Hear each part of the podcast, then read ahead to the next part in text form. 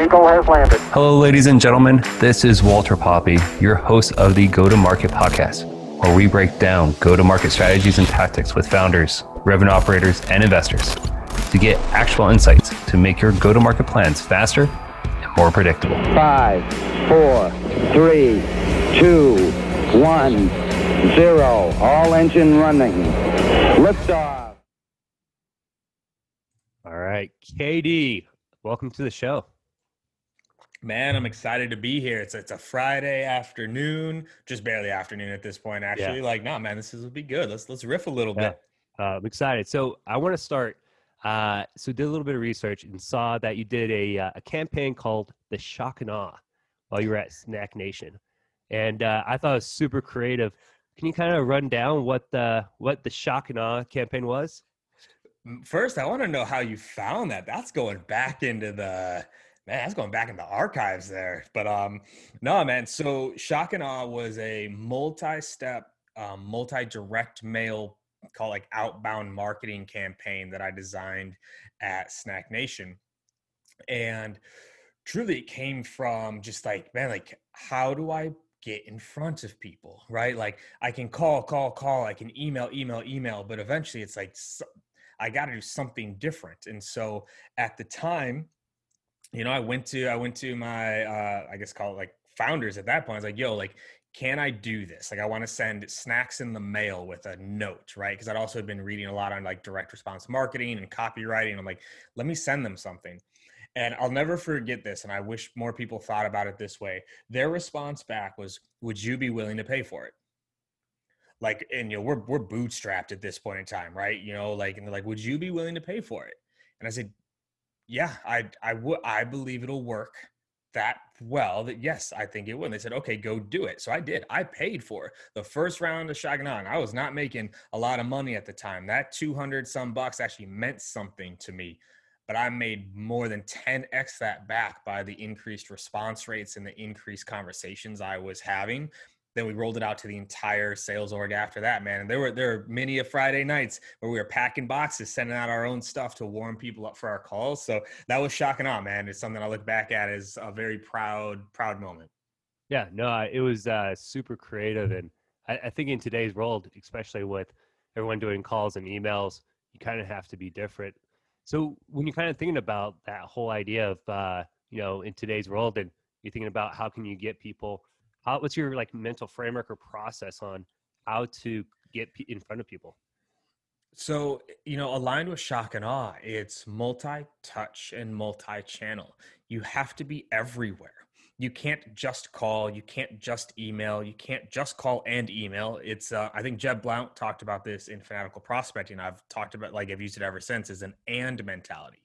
You call and email and social and video and direct mail. You have to be everywhere. So I think that's the first part, is taking that multi-channel, multi-touch approach. The, the second part is, I mean, using messaging that actually resonates with them and is memorable messaging, right? If I go back to that Shock and Awe um, box, man, like actually I have, I actually found one of my old sales letters. I could pull this up. Like, actually, I'm gonna do it. Why not? Yeah, let's, let's do it. I don't know. So I found one of my old, old sales binders, and in here. Nice. Okay. Okay. Look at this. Look at this. I don't know if people can see the filming on this. This is one of the oh, old.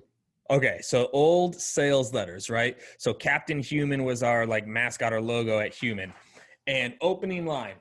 Hello, Tiffany. Did you know that one in three kids are overweight and or obese? About two weeks ago, I sent you a letter inviting you to join Human and fight obesity at your Boys and Girls Club, but I haven't heard back. So I'm sending the second letter because I don't want you to miss your chance, a chance to make a difference, a chance to have a lasting impact on your students, a chance to be proud of what you're providing to the attendees of your club. Now, I know you're busy, but here's what we're about helping you do. Fight childhood obesity. Right? Think about what it'll look like down the hall so you know your kids are healthier because of a decision you made. Educate your students, increase revenue. Like, this was what I was sending in those boxes. Not, hi, Tiffany, I would like the chance and opportunity to discuss the student health at your club, right? So it's using messaging that's like, do you think Tiffany would remember that if she opens it? Oh, one hundred percent.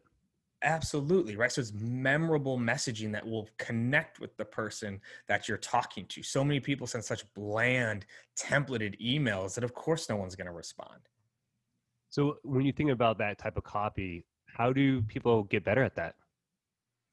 It's getting better at knowing their prospect. So that's the first, is like, what does your prospect actually care about? Like actually care about, right? I always recommend people do this exercise called the buyer's persona, sorry, the buyer's matrix by Jill Conrath.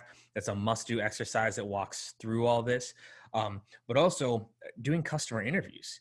You know how many salespeople never talk to customers? All we ever do is talk to prospects. We don't talk to customers. And so go to your customer base and say, why did you buy? What problems were you hoping to solve? What were you afraid of before buying? What's your favorite part of your uh, favorite part of our product? What's changed the most since you've used our product? And how would you describe what we do to a fellow persona? If you go ask fifty of your customers those questions, your messaging is going to get better. So there's the prospect knowledge, but then there's the people side of this. Talk to your prospect like they're a person, not a per- personas don't exist. I am not a V P of sales persona. I am Kevin Dorsey. I have feelings and emotions and hopes and dreams and fears and insecure. Like, talk to me like a person. That's where people are missing. They don't know what matters to their prospects, but then they don't talk to their prospect like they're a person.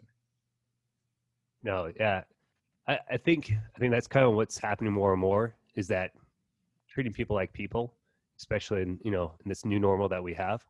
No, I, I completely agree. So on that note, uh, kind of focusing more on, you know, a lot of the different things that you do, um, a lot of things that focus on inside sales, what are some trends that you're seeing in today's marketplace? Uh, when I look at, well, it's actually interesting, like inside sales is now like, oh, like, oh, now we all have to do this. And it's like, man, that's all I've been doing for the past decade, you know? So not so much has changed there, but if I look at the trend, Uh, man, sales automation has killed, just killed the industry, because all these tools that came out were supposed to make it easier and better for reps to be good. But instead, what they've done is made it easier for reps to be bad, right? Everyone's sending templated emails, bots all over LinkedIn, auto dialers and voicemail drops. Like, we're taking the person out of salesperson. And so that is a trend. It is harder and harder to get in touch with people, right? Mm-hmm. That's a huge trend that is just more challenging, right? Like what, what happens when a number calls you that you don't recognize on your cell phone? I I, I hit cancel. It, cancel. It don't go anywhere. Yep. Right. Okay. What if it calls from a local area code? Nope. Still cancel. St- Remember when that was a big deal? When local yeah. presence came out, it was like, oh, we can trick we can trick them at scale. And I'll be the yep. first person to say, when local presence came out, it was a game changer, right? right? Going from four dot like four conversations a day to fifteen, like it was a game changer. But then mm-hmm. everyone does it, and now no one can do it, right? right? So the trend in inside sales is it's getting harder and harder to get in touch with people. And then you flip that around and go to field sales. Well, one, field sales as a whole is just shut down in a lot of ways right now. And I don't know if it'll ever go back to what it was before, right? Like, do, do we ever see Dreamforce at the level it was, right? A million people descending on San Francisco. Like, who knows if we'll ever even see trade shows that way again, right? So right. contact, getting in front of people is definitely a big trend going on right now. No, interesting. So if everyone's kind of thinking this multi-channel approach, how do you stay out of that? Or how do you stay so, above that? It's the it's the messaging is one, right? It's like, are you using better messaging? So I went on, um, I took my first week off of work, I think in my professional career in um, in August, right? I'd never actually taken like a week off of work. Like I'd traveled or take a vacation, but you know, you're always a little still bit of an email, you take a call here or there. I actually took my first week off of work in my life in in August. And so imagine my inbox when I come back. Okay, so imagine how many salespeople reach out to me. I'm a V P of sales at a software company. My sales org's about one hundred heads. Like, a lot of people want to try to sell me stuff. of the almost two hundred sales messages I had, how many do you think were personalized? Out of one hundred? Out of two hundred. Out of two hundred. Six. Nine. Nine. Now, here's why that's so frustrating is I'm easy to find. Mm-hmm. I might be one of the easiest people you could personalize an email to. I've got mm-hmm. thousands of LinkedIn posts. I'm on hundreds of podcasts. Like, you can find something on me. And reps still didn't even take the time to do that. It wouldn't have taken, it doesn't even stand out that, like, personalization still, like we talk about it, that does help you stand out, but it's personalizing more than once. This is like the other part of this is you can't just personalize the first one and hope that that's going to get my attention because you're buried in everything else. How often do you think I get more than two personalized emails from the same person? So out of that nine, I would say one. Right. Just one, just one yeah. followed up with another personalized email. The Ooh. Rest of the emails were, you know, so what people forget when, especially when it comes to prospecting, we can talk about closing in a bit. When it comes to prospecting, your first goal really is just building awareness. Mm-hmm. Can you even build some name recognition that they see your name and start to go, wait, I've seen this before, right? Mm-hmm. Then they read one of your emails and go, okay, well, at least that wasn't a garbage email. I'm not going to respond right now, but at least it wasn't garbage. And then they see you again a week later and it's another good email. Right. So as salespeople, we have to be better for longer now because mm-hmm. it's being aware of like, hey, it's harder to get in touch with people. So you got to get good at every channel, but do it consistently. I think that's a big differentiator. Yeah, no, absolutely. So going on the closing side, what, what are you seeing there? So on the closing side, you know, buyers are more educated, right? Like mm-hmm. what's happening on the closing side, I think people have to shift to is focusing more on the how and less on the what. Okay. Like when, like for a long time for salespeople, the value was what, what's out there, right? Like if you don't talk right. to a salesperson, you don't know what's out there. You don't know what the product does. Mm-hmm. I can go to your website now and see what the product does. I can go to G two and see what people are saying about you. Mm-hmm. It's the how, how does the product actually solve the problem? Hmm.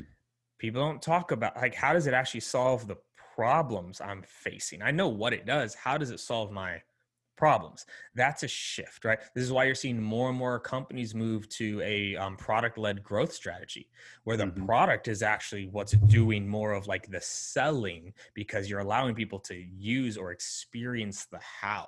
Most sales mm-hmm. reps aren't very good at speaking to the how the product does the problem solving. They'll tell you what it does, but the how is different. So you have to be better versed in that. But at the same time, like, yes, buyers have access to more information now, but so do we as salespeople. We just don't leverage it, right? Like the buyers are researching us. We're not always researching the buyers. How well do we know the industry that we are selling into?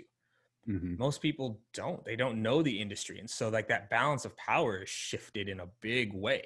I was just talking about this with someone the other day. They said, you know, like, oh, well, the buyers have more information now, so they hold more of the power. And I was like, well, no, they don't have more information than we do. Mm-hmm. They just actually use it, right? Like, you know, we were talking about like Snack Nation and Human earlier, right? Like, here, here, did you know that employees that eat healthy all day long are twenty-five percent more likely to have higher job performance? No. Did you know across a survey of over twenty thousand employees that they rated on-site food as the second most requested perk that would make them feel valued and appreciated? No. Okay. That's industry knowledge, right? Yeah. Like I have access to that too, but most sales reps don't go that far. You know what I'm saying? Like, but that's just mm-hmm. me researching the industry to know how it actually applies to what I'm selling at the time. So that's the shift on the closing side. Buyers know more now. They need the how, but you need to be better versed in their industry to have those conversations. Mm-hmm. No, that's really great. So we've done, a, like, really appreciate like the tactical and everything. Um, kind of zooming out from your perspective on the go-to-market strategy. How do you approach that? Oh, Jesus. How do I approach a go-to-market strategy? Um, I guess it starts with the what. What am I trying mm-hmm. to achieve, right? So like whether that's a revenue mark or a certain cost of acquisition, right? First is just what am I trying to achieve? Then I'm looking at all the different metric levers that I can pull, right? So average contract value, sales cycle, close rate, um, pipeline generation, show rates. Like I'm looking at my lead conversions, every mm-hmm. metric to say like, hey, where are my two X levers? Where, if I can two X it, do I get a five X increase down at the bottom? Now, is there a certain right. industry that closes two times higher? Is there a certain type of inbound asset that's converting two times higher? Is there a certain area in the country that's doing something a little bit better, right? So I look at the what first, million dollars in revenue, whatever. Yeah. Then I'm going to, okay, what are all my metric levers? What information do I have in front of me right now? It says if I can double down on it, mm-hmm. I can get to that mark. And then I look at the processes and behaviors that need to be in place to get there, right? So mm-hmm. what does my team need to be good at? What are, what are the skills we need? What's mm-hmm. the how, right, into the behaviors we need, but then what are the systems that I need to build to get us there, whether that's a tool or a removal of a roadblock or whatever else. That's how I look at a go-to-market is what am I trying to achieve? What are the metrics that add up to it? From those metrics, what are the behaviors and systems and processes that I need to achieve it? And then it's all about getting my people to execute. Right. No, that's really great. What's your cadence on that uh, metrics? Like how often are you reviewing those? I, I end every week. I end every okay. week with, with a metric review, and I'm looking at things that can and can't change in a week.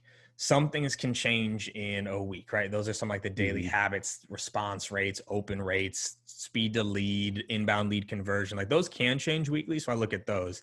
And there's mm-hmm. others to make sure I'm looking at to see if it's trending the wrong way, because close rate may not change in a week, but that's also where a lot of leaders might trip up is mm-hmm. they look at it, it's like, okay, it hasn't gone down that much. It went from twenty-two to twenty-one point seven, but then the next week it's twenty-one point three. Mm. Then the next week it's twenty-one. It's now a trend. And so now I'm going, hey, it's come down three weeks in a row. What's happening? Right. right. So I, I look at pretty much all those metrics on a weekly basis. Then when it gets to like the revenue side of things, like our cost of acquisition, like our churn rate, reject rate, those things, I'm looking at those normally monthly or quarterly. Yeah. Nice. So, so kind of just looking at the lag measures and then digging deeper into what's going on because of it. Oh, that's awesome. So as far as, you know, your whole time as uh, vast experiences, has there ever been a time with your go-to-market plans that it's failed? And then what have you learned from it and how do you apply it today? Oh, I mean, absolutely. I think I've I've failed in every role, right? If you're not failing, it also means you're not trying new things, right? So kind of like a good, a good example. Okay, so like one of the companies I was at, like when I went in, we, the qualification was significantly stricter than they had kind of let me know in like the, the interview process. Like there were seven qualifying questions I had to ask before I could even attempt to ask them, like book a meeting. Hmm. So like, imagine how challenging that is on a cold call, that before you can even ask for a meeting, there's seven questions yeah. that you need to ask. Right.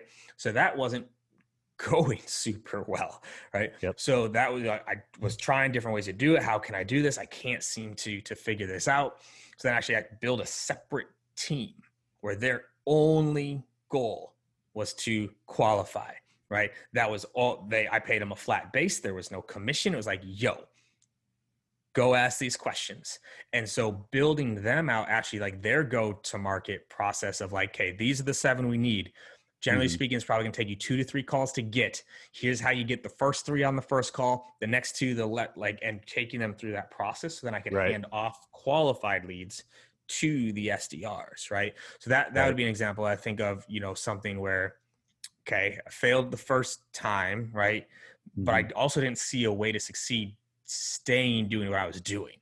You know, it's like, how, like, what am I going to do here? They're spending most of their time D Qing people. I got to give them something different. So I allocated budget accordingly to do, to do that. Um, some other, oh, like there, um, and this one wasn't so much my decision, but it, you know, it ended up happening under my, my watch. But at one of the companies I was at, they, we had an inbound process, right? It was going to the S D Rs and then to the A Es. And the decision was made to send it directly to the A Es. And I was against that. I didn't want to do it because mm. the A Es were going to stop prospecting. the moment I was like, once they're starting to get inbound to them, they're going to stop doing the outbound they're supposed to be doing. And sure mm-hmm. enough, that's what happened. And our revenue took a huge hit because all of a sudden they were no longer doing their outbound prospecting. So we lost that revenue. And then the S D R production came down, right? They weren't producing as many per head because now those inbounds weren't there supplementing. So I had to adjust quotas. Like, it got messy. That was one where that was, that was a mistake. Like, it hurt our revenue in a big, big way. And, you know, unfortunately that was what we did. So that was a learning lesson. It's like, if I'm going to move pipeline, mm-hmm. is it going to create new pipeline? Like, just right. because I moved it from S D R to A E, where's the lift going to come? If I'm going to make a change, what improves from a revenue standpoint? And yep. if nothing's going to improve, then that change probably isn't worth it. Yeah. And going back to your framework for go to market, the what and the how. Mm-hmm. So makes complete sense. So uh, kind of, you know, changing gears here. Um, can you tell us a little bit more about the inside sales? Uh, let's see here. Inside sales excellence. Oh yeah. So it's a, it's, yeah. um, it's a, it's a Patreon group that, that I started earlier this year, which was, I don't know if people actually will believe me on this, but like, it was a really hard decision to make because like you can sell a product, you can sell a company, you can sell all like consulting, but the moment you're just selling yourself, all the imposter syndrome starts to show up, right? Like, am I really going to do this? Like, am I really going to ask people to give me money to, to, to have better access and to get better trainings? Because that's part of it is like, I am a, um, I'm a results-based individual. Like, I like to see the end result I'm looking for. And I love helping salespeople and I love coaching and I love giving insights. I've been doing it for a while on LinkedIn, but then there's this gap, thirteen hundred characters. Right. That's what I can put on LinkedIn. And it's like, that's not like, that's not enough, right? Like, to me, it was like, that's not enough to really have an impact on the people reading what I'm putting out there. So I was like, well, what if I created a community where I could actually do more, right? Mm-hmm. So like, I do hour long trainings two times a month. I have an A M A, I do book reviews in there where I can give more because it's a smaller group. I got, I don't even know how many followers on LinkedIn. I don't even look, but there's, I know I'm at the connection limit. Like, I'm at forty thousand connections. So like, I can't even take new people unless someone. So that was so funny because like most people don't know when they lose a follower. I right. do. And it's like, what did I do? Like, I don't even know how to un like, what did I do that someone like, ooh, I'm going to not oh. be connected with him yeah. on LinkedIn anymore. I'm like, Jesus. Not, not good content. Like, I was like, it, like, it hurts. I'm like, oh, okay. But then it opens up a new spot for someone else. And so yeah. to have this, to, but like my LinkedIn inbox is a nightmare. Like, there's so many messages in there, but oftentimes it's the same questions. So that's also mm. why I started the Patreon group is like, here, like, you want to know how I think about cold calling? Here it is. You want a training on objection handling? Here it is. And that lives forever. So like, it's been a really fun experiment. It grew a lot faster than I thought it was going to. Um, and it's been fun. I really enjoy it. No, it's been great. And then you, also you have a podcast, and in that you kind of focus both on the sales, but more importantly, the person. Uh, kind of tell me more about kind of your philosophy around that. You know, I, I don't even know if it's a philosophy as much as like, I have this weird idea that if we take better care of ourselves, our work results also improve. You know, like everyone loves to tote this idea of work-life balance. I don't, I don't agree with that, that language or that idea, because it makes it sound like they're two separate things. Like, it's this teeter totter that you need to have perfectly like built. Work life, life is the, the, is it the fulcrum? All right. Life is the fulcrum, right? Okay. It's what is doing the balancing. You can't have, I don't know if I, I'll try not to swear on this. You can't have a crummy work life and have a great home life. Mm-hmm. And you can't have a crummy home life and be great at work. Like, you have life. There is no work-life balance. You have a life. And so if you're not taking good care of your mental health, that affects you at work and at home. If you're not taking care of your energy, that affects you at work and at home. If you're not educating yourself, that like that. So that's how I look at it, right? Is there is no work-life right. balance. You have life, and either it's going well or it's not. And so what I'm trying to encourage people to do is make sure they're taking care of themselves, because it's the only them they have. And mm-hmm. that will positively impact work and home, right? If I can get you to start meditating, oh, meditation lowers stress. Will that have a positive impact on their work? Yes. Will that have a positive impact on their home? Yes. If I can get you to express gratitude on a daily basis, which rewires your brain to look for the good in the world, and you become a more optimistic person. They studied this, by the way. This is the number one trait, number one trait of successful salespeople. And the, the book that it was in said they went so far as to say you could almost hire off this one trait alone. Optimism. Hmm. How optimistic is the individual? And if you think about it, it makes a lot of sense. To be a great salesperson, you have to be incredibly optimistic. You just got ten right. no's in a row. An optimistic person's like, okay, but this next one I'm going to yep. get, right? Well, gratitude helps build optimism. That's going to help them at work and at home, right? And so it's things like that where if if we take better care of ourselves, I think it affects everything that we do. And that's what I'm trying to help people do. No, that's great. What what type of meditation do you practice or do you recommend? Um, so for getting started, I definitely recommend people just go grab um, like Headspace, Calm, um, ten percent Happier. Like it, meditation, I think sometimes has this rap that like you have to be this monk and like you're going to sit there for an hour and you're going to go to this trans, like whatever type environment. Yeah. Like it's just sitting there with your thoughts, recognizing them and letting them pass, right? And it does mm-hmm. so much for your mental health. It does so much for creativity, problem solving, resiliency, like does so much. So Headspace, ten percent Happier, Calm, they all have great apps. Um, I do like two different types. There's something called the Ziva method. Um, okay. Em- Emily, oh, I'm gonna get her name. I think it's Emily Fletcher is her name. Um, like work or stress less, work more as one of the books, but it's called Ziva. Really, really good. And then there's actually an app called Synctuition that mm-hmm. I listen to. It's a paid, a paid app, but it does like some like the binaural like beats and stuff as well. And like, it's really, really strong stuff. So those are the two that I practice. Okay. No, interesting. How long have you been practicing for? I think I really started getting into meditation about seven years ago. Mm-hmm. And, you know, I'm far from perfect. I'll go through patches where like I get away from it and I can always tell. And, you know, as human beings, it's so comical. Like we just stop doing things that are good for us.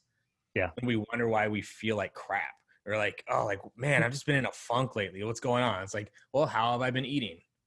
Well, like crap. Have you been exercising? No. When's the last time you meditated? Damn it. Right? Like we just stop doing the things and we wonder why we don't feel good. At any time I get off track, almost always, I've stopped doing some of those things. I have an acronym I've written about called GERMS. Okay. Right. And it, w- it was way cooler before this pandemic. Now it's like, well, shoot, it's an awful, awful acronym, but it stood for gratitude, right. exercise, okay. read, meditation, sauna slash sleep. Right. So those are, oh. those, those are my foundation. Am I expressing gratitude regularly? Am I mm-hmm. exercising? Am I reading? Am I meditating? And am I getting good sleep? And like the sauna is like that extra, like this, just to sweat it out. Right. Like sometimes mm-hmm. that is so cleansing. So that's, that's what I look at. And if I'm not feeling my best, almost always I've gotten away from one or two of those things that I just need to get back to. Yeah. That makes sense. On your sauna, what type are you doing? Dry? Uh, In, Steve, infrared. What, what are you doing? Infrared. Infrared, love it. One of the best investments I've, I think I've quite literally ever made. So I started with like the, you know, the two hundred dollars one off of Amazon. You just like sit and, you know, your head's popped out, but it's hitting you and you sweat and like, yeah. but it also, I think in a lot of ways, especially for people like me, it forces me to sit. It mm. forces me just to be. You can't go anywhere. Right. Oftentimes too, you can't even really use your phone in the sauna because it overheats, right? Like it forces me just to stop for a little bit and just mm. be there and just let, like, let it sweat. So then I invested in like a, call it like a full size, like it's a two person best of, we, I had this in my apartment in L A, like in the master bedroom, and it was worth, it was worth it because you sit in there and you just sweat it out. Um, J H N or J N H lifestyle saunas. Okay. Phenomenal. Like it takes up three and a half feet in the corner. Go find a corner, put it in there two to three times a week. God, so nice. Do you, uh, right before bed, right when you wake up, what's kind of, uh, your preference? Um, definitely. I, I prefer in the morning, cause if I do it right mm-hmm. before bed, like I'm hot, right? Even at, you know what I'm saying? Like even after, you know, right. you do it, then you, you take a cold shower and you come down, but like yeah. it, this is why infrared's, you know, I'll say better, like I'm not a scientist on it, but like it heats you from the inside out versus outside in, right? Mm. So like a steam room or a dry sauna that heats on the outside trying to warm you up. Infrared, it's going through. So you warm up from, so even if you get out, you're still hot for right. a while. So I don't like laying down feeling hot. So I like the, right. the morning, get that sweat out, good to go. Oh, that's great. Um, so you mentioned a lot of books this time. So by the sound of things, avid reader. Uh, what's your reading process? So my reading process, so I read tactical books, hard copy or on Kindle. I listen to, call it like thought ideas or awareness type books on Audible, right? Like audiobooks aren't good for retention. And a lot of people I think don't quite understand that. Every time you're listening to an audiobook, ninety-nine percent of the time, you're also doing something else. Mm-hmm. That is not how retention works. This is why you can talk to people that have listened to tons of audiobooks and they couldn't tell you a damn thing from them because you're always doing something else. You're driving, you're walking, you're exercising, you're running, you're on the bike. It's not, so I like to listen like to like theory type books there, right? Like just let me get an idea of like what's out there or whatever, right? Like I'm listening to a book right now, like on product creation. Right? It's not okay. like a super tactical book. It's just like, you know, but like how to create great products, right? Like what do users look for in a great product, right? And so I'm listening to that. Reading every day, at least for thirty minutes, I read and take notes. I read and take notes. I read and take notes. And that's where I think a lot of people miss with reading is they read, but then they never capture the ideas that the reading gave them. As mm. you're reading, there's going to be moments where you read something that's going to make you think of something. Pause and write it down, right? What did that make you think about doing? Because now you have your action items. You can come back and go, okay, yeah, that was a good idea. Let me now go do that, which is the last part of my reading process is like, I don't allow myself to go to the next book until I've done something from the previous book. Oh, that's really cool. I haven't heard like, that before. Like why, why read if you're not going to do anything, right? There's a lot of people out yeah. there reading that just love to read to say they read. Look at all the books I've read. Look at all these, right? Yeah. It's actually hilarious. The amount of people ask me if I've read all these books. I'm like, why the hell? You think they're just chilling here? Like for, for fun? Like, yes, I've read them. Most of them multiple times. I also generally, I read anywhere from two to three books a month. One of them mm. is always a reread. I'm reading it again because the first time through, first again, retention, you're not going to remember everything from one read, but there's books that I've read before. I'm like, ah, that wasn't any good. I come back to it a year later and I'm go, huh, where was I mentally? I didn't think this was a good book. This is actually good. I'm getting things from it now, right? So I tend to reread at least one book a month just as a refresher. No, that's really great. So what book have you read, read the most? Well, I guess the book I've reread the most is Think and Grow Rich from Napoleon Hill. Um, I read it every year because that that book changed my my life for the better in a lot of ways. It was the first, call it self-help or self-development book I had ever read. Mm-hmm. So every every New Year's, I reread that one. So that one's been read, Jesus, what, fifteen times now?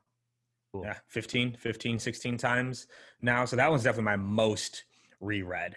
Um Behind that one, I almost always seem to come back to Wooden on Leadership, um, Jack Canfield, Success Principles, Awaken the Giant Within from Tony Robbins. Like those are some of the ones like I find myself coming back to the most often because they, they it's always applicable. Mm-hmm. Other books, like I'll go through phases, right? Where like, um, for example, like one that I'm rereading every month right now is called Actionable Gamification by Yu-Kai Chow. Like, I'm just reading it like over and over and over again because I'm obsessed with some of the things he's talking about in there. And I want to make sure I'm getting all the ideas I can and taking all the actions I can from it. So I'll go through like bursts like that where I'm like, okay, like I'm going to read this month after month after month until I feel like I've really gotten all the juice out of it. Oh, that's, that's, that's really cool. No, that's really interesting. Um, kind of going back though, combining your uh, inside sales excellence, um, being a V P, you're obviously leading by example for, you know, self-care and everything else. How do you encourage, uh, you know, people in your Patreon group and your employees, uh, how to do that for themselves? So the, I mean, with my team, I can talk to is like, I allow this space to do so. Like, I've done guided meditations with and for my team. We do goal setting training. We do visualization training. Like, just this past month, I gave them two books and said, hey, if you want these, there are two books on mental mental health. One was The Happiness Advantage by Shawn Achor. The other one was um, The Subtle Art of Not Giving a Fuck by, I always forget his his name, but it's just, they're two of my favorite books on mental health. So okay. If you want them, buy them and expense it. All I ask for is proof of purchase. And then once everyone has bought it, we'll go through these chapters together to, you know, to finish out this year. Right. So like, it's something we talk about regularly. So there's, I, you know, a lot of leaders don't, one, it's almost like they don't talk about this kind of stuff, right? Like, they just stay mm-hmm. away from it completely. I try to talk about it, and I also try to encourage it, right? There's a big difference between allowing and encouraging. You know, I'd be willing to bet if you ask a lot of sales leaders, like, would you allow your reps to take a day off for mental health? They'll say yes, they'd allow it. Big difference. Do, do you encourage it? Do you bring it up often? Do you work with your managers around it, right? How have you built these things into your team, right? So that's how I really encourage my team to do it. And it's something I bring up often. It's like, I just signed up my whole, this was um, earlier this year, right? Probably April, May. Signed up my whole team on an app called Rise Sleep. Okay. Right? It's a sleep, it's a sleep app that helps mm-hmm. you, you know, get more and better sleep. Why? Because sleep is important, right? And we're all stressed out. We're all in front of screens now. Everyone's like staying in their homes. People, like, the amount of like less sleep people are getting, even though they're at home more now. So like, I was like, all right, this is something, again, like, you encourage it. Like, hey, y'all, this is here for you. It's a resource. I'm encouraging you to use it. Not right. Like, hey, if you want this, like, go for it. Like, no, y'all, go, go do this. So that's, I think, a, a difference is you got to encourage it, not just allow it. You got to encourage it. Yeah. What, what is, what do you see as like a, a result of you encouraging these things? What, what are the benefits you see? Um, at least twenty percent of people do them, and then they're happier, right? They have more energy. They feel better, right? They can recover faster. They just have, mm. they, they have more fun at work. You know, it's that type of stuff. It's not, and that's why I think either a lot of people don't do it or they don't stick with it long enough, because it's not like an, oh, I saw a seventeen percent increase because my team started meditating. Right. I don't have that, but can I point to say like the energy level was different when we did it? Yes. Do I get a few Slack messages from people afterwards going, thank you? Yes. You know, the last time I got thanked for a cold calling blitz? Uh, never, never. Right. So like, you got to give some of those things too. And like, people are like, oh, like you took them off the phones. Yeah, I did. I took them off the phones to talk about meditation or to do a guided visualization exercise. Why? Because it helps them. It's better mm. for them, right? So it's not an overnight thing, and not everyone will stick with it.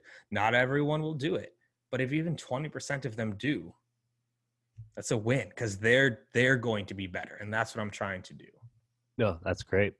Um, so we talked a lot about these different processes and habits. Is there anything that we've uh, haven't talked about that you think would be good to bring up? Um, I guess I think the, the last thing I would just touch on is just starting small. Mm-hmm. And that's been a big shift of mine over the years too, is like, you know, high achievers, sales leaders, we tend to set these big goals and like, all right, we're going to go blow this number out and all that. Like, starting smaller, right? That Kaizen approach of like, all right, if you have, you know, we talked about go to market. I can't double something overnight, right? I can't pull a lever overnight to do it. It's building out a plan that can build on itself to get there, right? Mm. So, you know, close rate's twenty percent. I want to get it to thirty. Cool. How do I get it to twenty-two?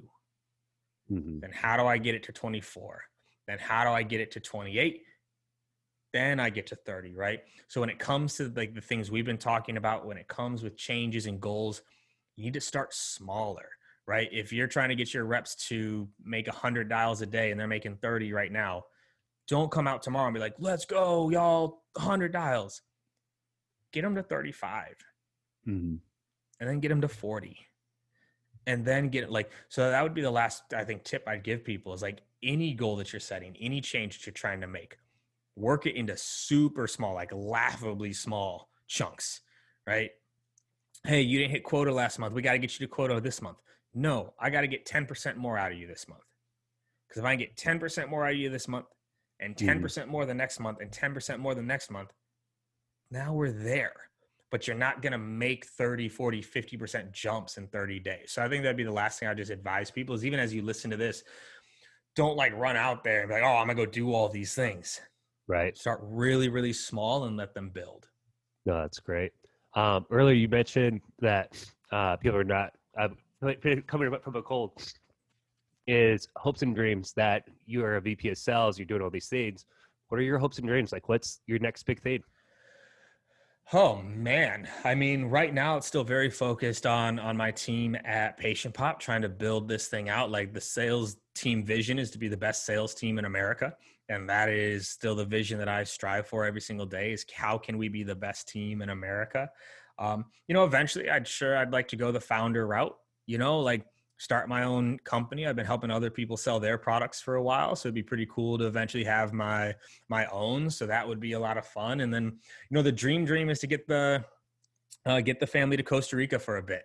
Costa Rica is my favorite place in, in the world. And I would love to take like a gap year or two down there and live there and just be around it. Like, I just love, I just love the country. I love the people. I love the food. And I also love who I am there. It's slower. It's calmer. Mm. It brings a, a slightly different side out of me. Like as I'm, I'm a hyper competitive individual, which, mm. you know, places like L A isn't always the best for because there's always someone faster, richer, younger, more successful, doing more, you know, you got the venture capital, all this. Costa Rica, they're like, yo, calm down, dude. Like, what, what are you driving a Benz for? You don't need a Benz. Go get a fucking hoopty, you know, like just chill. And I love that. I love that feel. So that's the the dream dream. Get down to Costa Rica, right? Chill for a little bit. And then probably get the its and do it all over again. But you know, that's down the road. Yeah. Yeah. No, absolutely. Uh, last question. Um, what's a message that you want people to leave with after Uh, our conversation today? Live better, sell better. Take care of yourself. Take care of yourself. It will impact every other place that you're trying to see your results. The better you take care of yourself, the better your results will be anywhere. And live with intention. Be intentional, right? Like, are you intentionally giving the at- attention to your family? Are you intentionally going to work trying to succeed? Are you intentionally waking up even trying to be your best self? Most of us don't even try to be our best selves. We don't even try. Live with intention, like be intentional in what you're doing. You know, I talk about it with my managers and my team. Five minutes of intention is better than an hour of attention. Like mm-hmm. if I walk out this door right now and intention, I'm like, I'm going to make Lily laugh. That five minutes of me going, I'm going to go make her laugh would be better than an hour of watching her play. Right? Right. Or being on the couch on my phone. So live better, sell better, live with intention, y'all. That would be my parting advice. All right. Thank you, Kevin. I really appreciate your time. Absolutely.